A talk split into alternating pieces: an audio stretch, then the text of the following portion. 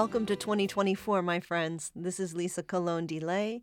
You're listening to Spark My Muse, and this is Soul School Lesson 291 Having What Is Hoped For. First, I'll give you a preview of what's coming next week. Author and translator Carmen Acevedo Butcher is my guest.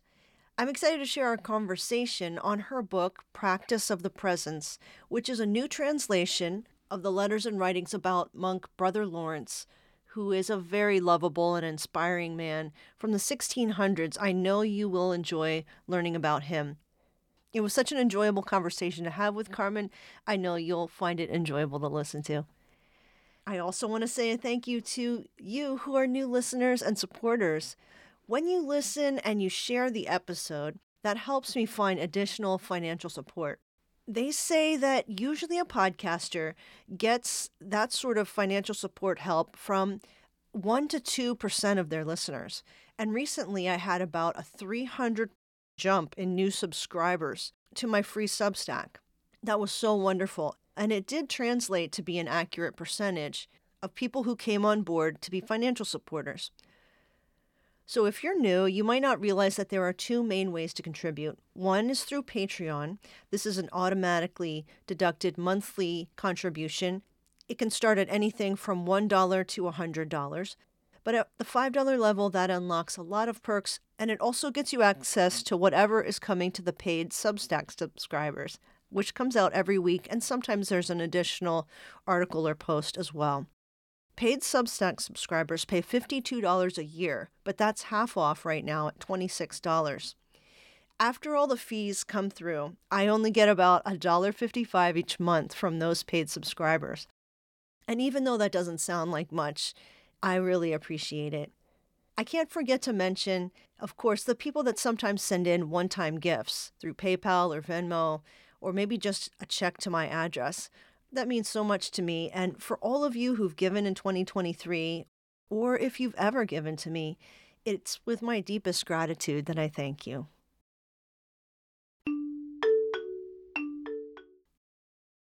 To kick off the new year, I wanted to speak about the idea of things hoped for, as well as disappointment. If you're like me at all, I can end an old year and start a new one especially in times like these with a mix of cautious hope and to a kind of penetrating sense of trepidation. Rough times happened, and probably rough times will continue. Good things will happen, but how? And how much should I dare hope? We can get a little stuck being scared or anxious, or worst of all, forgetful. We forget we have many things right now, the things we prayed for, or wished for, or hoped for. How seldom we really take stock of that. How infrequent is this sort of inventory, and therefore our sense of relief or gratification. How starved can be our sense of joy, and how anemic can be our hope.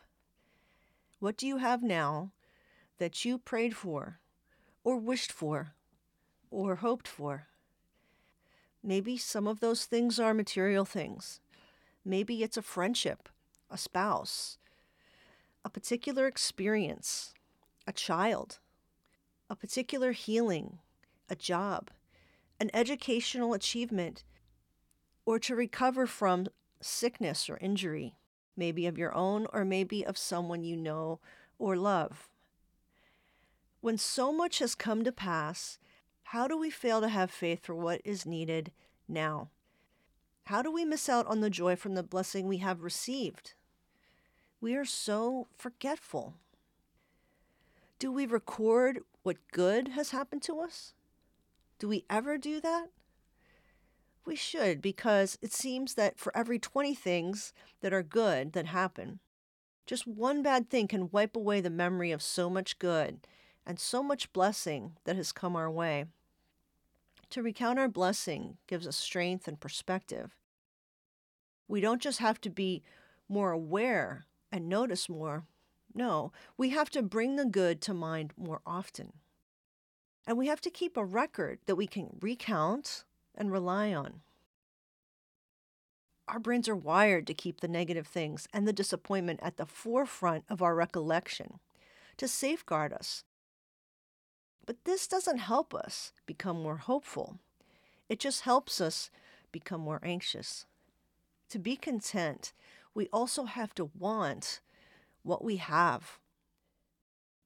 The things we have long hoped for, waited for, prayed for, worked toward, wished for, longed for, struggled for. Once they arrive, we have to keep wanting them.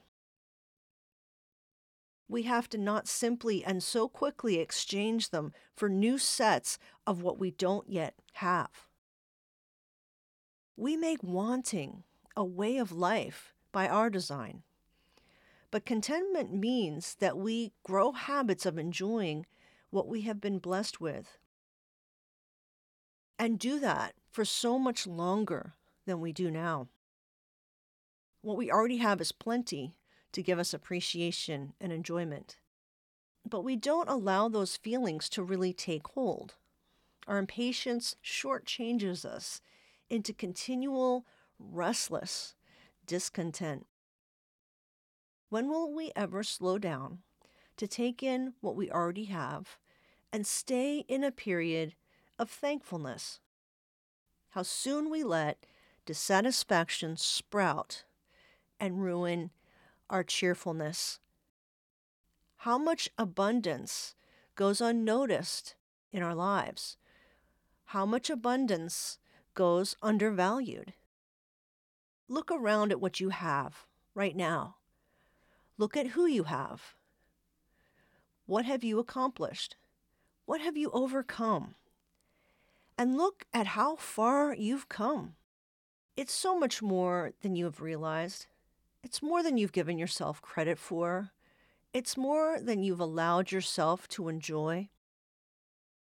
Stay in the enjoyment of your life and in the enjoyment of your blessing. Know that you have so much that you've hoped for, though you haven't realized it. Take this in deeply. Take in a deep, deep breath right now of abundance and gratitude.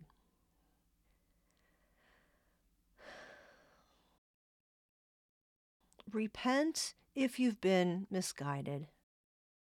Turn around and notice your bounty. Open your arms. Open your arms wide. Expand and embrace all that is yours already. And know too that more blessing is surely on the way.